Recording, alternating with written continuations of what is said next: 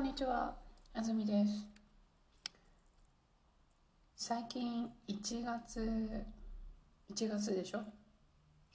で、あの、スプリングセメスターですね、アメリカの学校が。だから、あの、新しい英語のクラスを取ろうと思って、登録しました。続くかな？あの、最近、ドイツ語のやる気がないからね。いいなと思います。あのやっぱりね私書くのが好きで早速一つ目の宿題をしてたんだけど日本語で作文と言います。英語の作文が楽しかったです。はいじゃあ今日の記事はね魚の記事ですよ。うん。そうだな。今日はあの特に特に文法のポイント見つからなかったからじゃあこれだけ説明しとこう、まあ、よくねトランジティブとイントランジティブを話しますけど今日は見つけると見つかるですね。あの例えば英語のいいクラスを見つけた、はい今日いいクラスを見つけたんです。ドイツ語のいい学校を見つけました。私が学校を見つけるんですね。トランジティブ、学校ををパーリコがつきます。はい、逆にね、学校からしたら、あずみさんに見つかったわけですね。はい、こういう感じで使いますよ。学校が見つかる。はい、学校が見つかる。魚が見つかる。いいクラスが見つかる。見つかる。見つける。では今日の記事を読みましょう。深い海で大きな魚が見つかる。名前を横綱イワシにする。海洋研究開発機構の研究グループは2016年に静岡県の駿河湾で大きな魚を4匹取りました。魚は深さ2000メートル以上の深い海にいました。4匹は体の長さが1メートル以上でした。一番大きい魚は1メートル30センチぐらいで25キロでした。魚の形や DNA を調べるとこの魚は深い海にいる関取イワシの仲間の新しい種類だと分かりました。研究グループはこの魚を横綱イワシという名前にしました。横綱イワシは他の魚に食べられることがなくて駿河湾の深い海にいる魚などの関係の中で一番上の魚だ。ということも分かりました。研究グループは横綱イワシが深い海の底の近くをゆっくり泳いでいるところもビデオに撮りました。4匹は全部メスでした。研究グループはオスがどこにいるかなどについてもっと調べたいと話しています。はい。タイトル「深い海で大きな魚が見つかる名前を横綱イワシにする」はい、トピック2つ並んでますね。1つ目の文は「魚が見つかる」というものですね。はい、魚が見つかる in transitive。はい、トランジティブにしてください。どうぞ。誰かが魚を見つける、はい、誰かが深い海で魚を見つけたんです。2つ目の文はこれ。名前を横綱イワシにする。はい「お」があるということはもう気づきましたね「お」があったら transitive ですよ。はい。でも subject がないですね。同じように誰かを使いましょう。誰かが名前を横綱イワシにしたんですよ。はい行きます。海洋研究開発機構の研究グループは2016年に静岡県の駿河湾で大きな魚を4匹取りました。 subject 研究グループは verb 取りました。はい。 object は何ですか？を particle。大きな魚を4匹取りました。まず subject はね海洋研究開発機構の研究グループなんですけどまああのこれは名前なのでグループそういうある一つのグループが何か取った。取ったんだなと思ってください。取るってこう手に入れることですね。うん。いろんなものを言いますね。そこの醤油取ってとか。JLPT の N1 を取ったとか。魚を取った。はい。いろんなものを手に入れたら取るが使えるんですよ。取る。で面白いのはね日本語をパーリコを探すんでしたよね。大きな魚を取ったんですよ。でもね日本語数は気にしないんですね。大きな魚を取りましたって言ったら多分1匹かなって思うけどでも、まあ、もしかしたら2匹かも100匹かも1000匹かもしれないですね。でここでじゃあ何匹か伝えたいと思った時「おパーティコー」の後にその情報を入れるんですね。大きな魚を4匹取りました。JLPT の試験を受けました。もし何回受けたか言いたかったらどうなりますか？おパーティコの後ですよ。JLPT の試験を2回受けました。結婚しました。何回結婚したか言いたかったらメアリーさんは結婚を3回しました。でもね逆にも使えます。メアリーさんはけん3回結婚しました。じゃあ JLPT だったらどうか。JLP JLPT の試験を2回受けました。JLPT の試験を2回受けました。2回 JLPT の試験を受けました。いけますね。Works じゃあ魚はどうですか？4匹大きな魚を取りました。Works はいいけましたね。えー、っとどっちでもいけるんだけど用意しないといけないでしょ？今から言う情報だからどっちかって言ったらおパーティコーの後ろに数字を入れることが多いですね。大きな魚を4匹取りました。ただ覚えておいていいのはどっちでもいけるんだよ。4匹大きな魚を取りました。2回 JLPT の試験を受けました。人生で3回結婚をしました。はい。深さ、えー、魚は深さ2000メートル以上の深い海にいました。はい、いました分ですね。はい、誰がいたの？魚です。魚はいました。どこに？深い海にいました。どんな深い海？深さ2000メートル以上の深い海です。うん、深いね。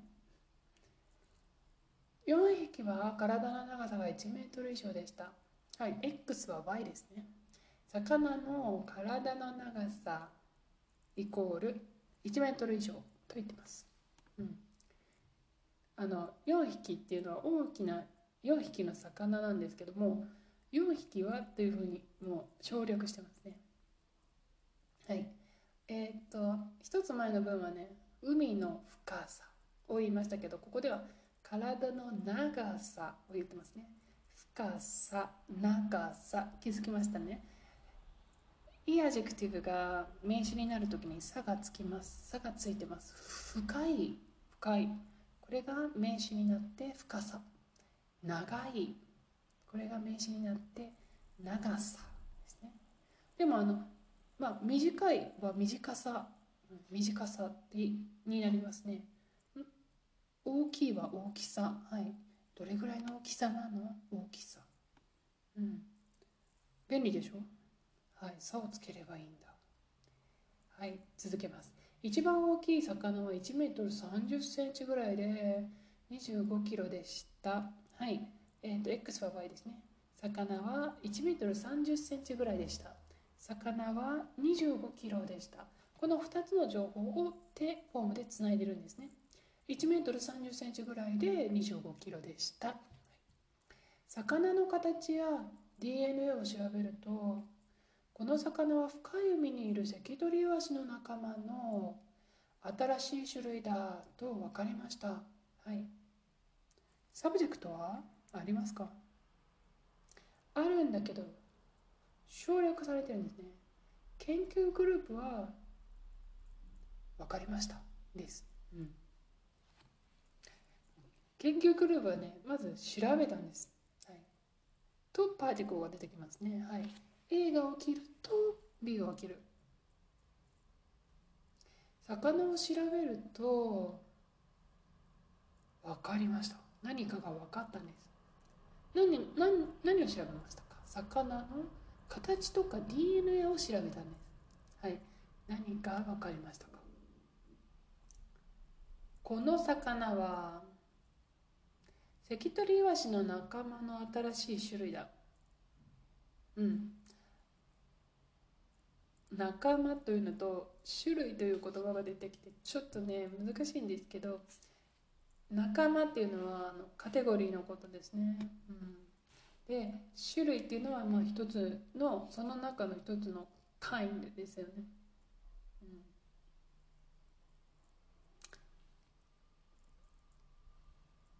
関取吉の仲間こういうね仲間っていう仲間って友達じゃないですか。仲間っていう使い方をするんですよ。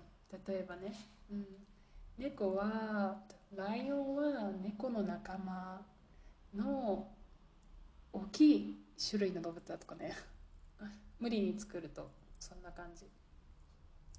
はい。何々の仲間、うん、トマトはフルーツの仲間ですね。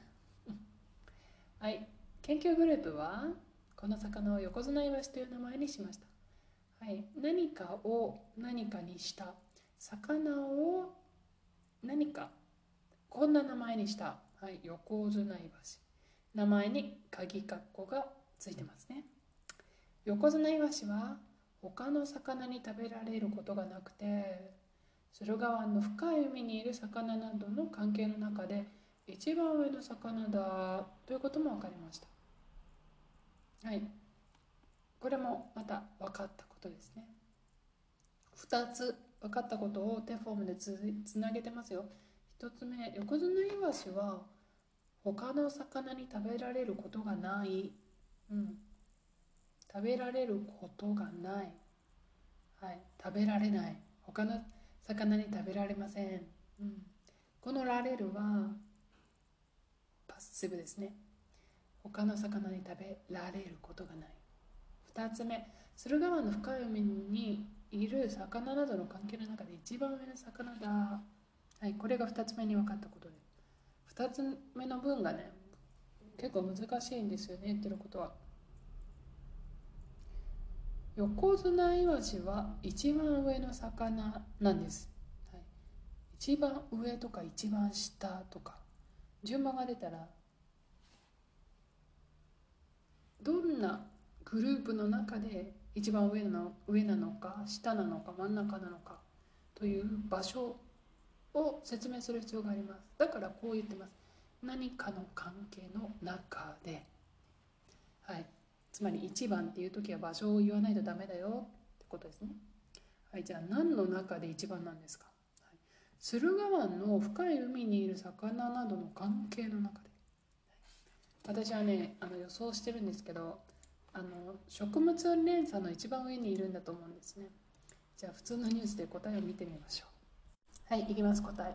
駿河湾の深海のあ間違った駿河湾の深海の食物連鎖の最上位に位置することが分かった。イエーイ。というわけで安住さん正解です。はい。食物連鎖の一番上。食物連鎖って何？はい。弱いものが強いものに食べられる。強いものがもっと強いものに食べられるというピラミッドですね。はい、で横綱イワシは実は一番上なんですけど面白いですよ。サメより上です。すごくないですか？サメより上。ね、名前はイワシだからあのそんなに強そうじゃないんだけどサメよりも強い魚だと食べられない誰が誰を食べるかという話の中でねはい次研究グループは横綱イワシが深い海の底の近くをゆっくり泳いでいるところもビデオに撮りました。はい subject 研究グループは verb ビデオに撮りました。はい撮りました。ビデオに撮りました。何を？横綱イワシがゆっくり泳いでいるところを撮ったんですね。最後4匹は全部メスでした。はい研究グループはオスがどこにいるかなどについてもっと調べたいと話しています。はい。新しい言葉メスオス出てきましたね。はい。性別のことですね。えっ、ー、と XX か XY か。はいですよ。はい。えっ、とでもね生物のあの話の時に使います。メスですオスです、うん、だから私はメスですと人間の人は言いません、うん、生物の話をしてないからね。はい。でも生物の話をする時はメスを使いますよ。あの英語だとねフィメールメイルって結構生物の話じゃなくても使える使ってるような気がするんですけど日本語だとね、うん、そういう使い方はしないですね。はい。オスがどこにいるか分かると面白そうですね。今日の記事は横綱イワシについての記事でした。見つける見つかるについて勉強しましたね。それから深さ長さといった名詞の作り方を説明しましたよ。それからね食物連鎖についても少し説明をしました。そしてメスオスという新しい単語がありましたね。では今日のエピソード何を新しく勉強しましたか？再生ボタンを30秒止めてノートに勉強したことを書いてください。いつかこのノートを見返す時が来ます。ではまた次のエピソードでお会いしましょう。さよなら。